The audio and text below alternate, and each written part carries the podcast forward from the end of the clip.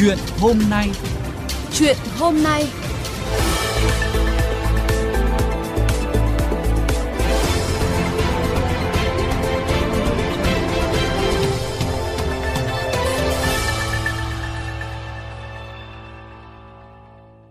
Thưa quý vị và các bạn, khủng hoảng đăng kiểm ngày càng trở nên nghiêm trọng hơn khi mà số lượng phương tiện có nguy cơ phải nằm bãi vì quá hạn kiểm định đang mỗi ngày một nhiều hơn. Trong khi đó, giải pháp duy nhất được đưa ra lúc này vẫn chỉ là khuyến cáo các chủ xe đi xa để tìm cơ hội. Bình luận về câu chuyện này, nhà báo Phạm Trung Tuyến cho rằng đây là khủng hoảng xã hội chứ không chỉ là khủng hoảng đăng kiểm. Tính đến thời điểm hiện tại, cả nước có 22% dây chuyền kiểm định ở các trung tâm đăng kiểm phải dừng hoạt động. Trong đó, các dây chuyền phải dừng hoạt động tập trung chủ yếu tại các địa phương như Hà Nội, Thành phố Hồ Chí Minh, Hòa Bình, Bắc Cạn. Đặc biệt, đến lúc này, các trung tâm đăng kiểm tại Hà Nội chỉ có thể đáp ứng được 40% nhu cầu đăng kiểm cho các phương tiện đến hạn.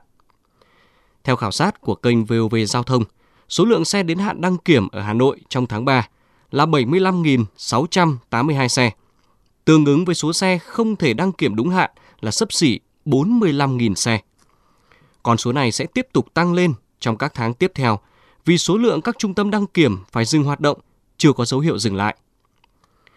Lãnh đạo Cục Đăng kiểm mới đây đã khuyến cáo người dân nên đưa xe đến các địa phương khác để đăng kiểm. Tuy nhiên, theo phản ánh của thính giả VOV Giao thông, các trung tâm đăng kiểm ở địa phương lân cận Hà Nội đều đã quá tải và người dân không thể bỏ công việc để mang xe đi hàng trăm cây số chỉ để chờ đợi được đăng kiểm. Hơn nữa, khi đến hạn hoặc đã quá hạn thì việc di chuyển đến điểm đăng kiểm sẽ là hành vi vi phạm luật giao thông và bị xử phạt. Giải pháp mà Cục Đăng Kiểm khuyến nghị vì thế là không khả thi và số lượng xe không thể hoạt động vì khủng hoảng đăng kiểm chắc chắn sẽ gây ra những hậu quả xã hội không thể tính bằng tiền. Chỉ tính riêng tại Hà Nội, nếu năng lực đăng kiểm trong những tháng tiếp theo vẫn dừng ở mức độ 40%, thì lượng xe phải nằm bãi sẽ tương ứng 45.000 xe trong tháng 3, 50.000 xe trong tháng 4, 52.000 xe trong tháng 5 và 55.000 xe trong tháng 6. Cứ cho là với xe cá nhân, người dân có thể sử dụng loại hình phương tiện giao thông khác, thì với 4% là xe kinh doanh vận tải, thì có đến hàng vạn chiếc xe không thể tham gia hoạt động vận tải.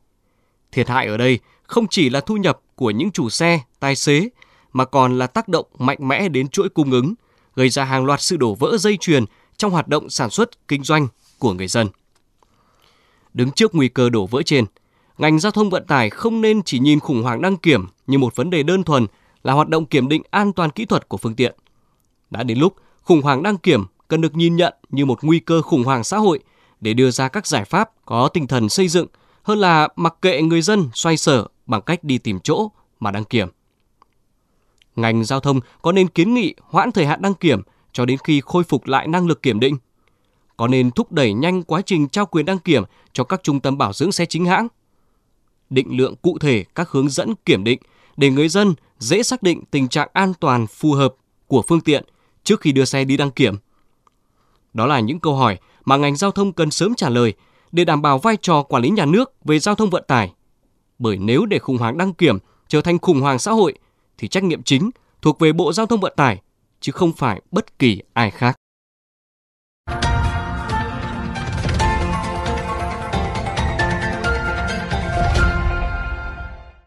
Quý vị và các bạn vừa nghe bài bình luận Khủng hoảng xã hội vì đăng kiểm của nhà báo Phạm Trung Tuyến.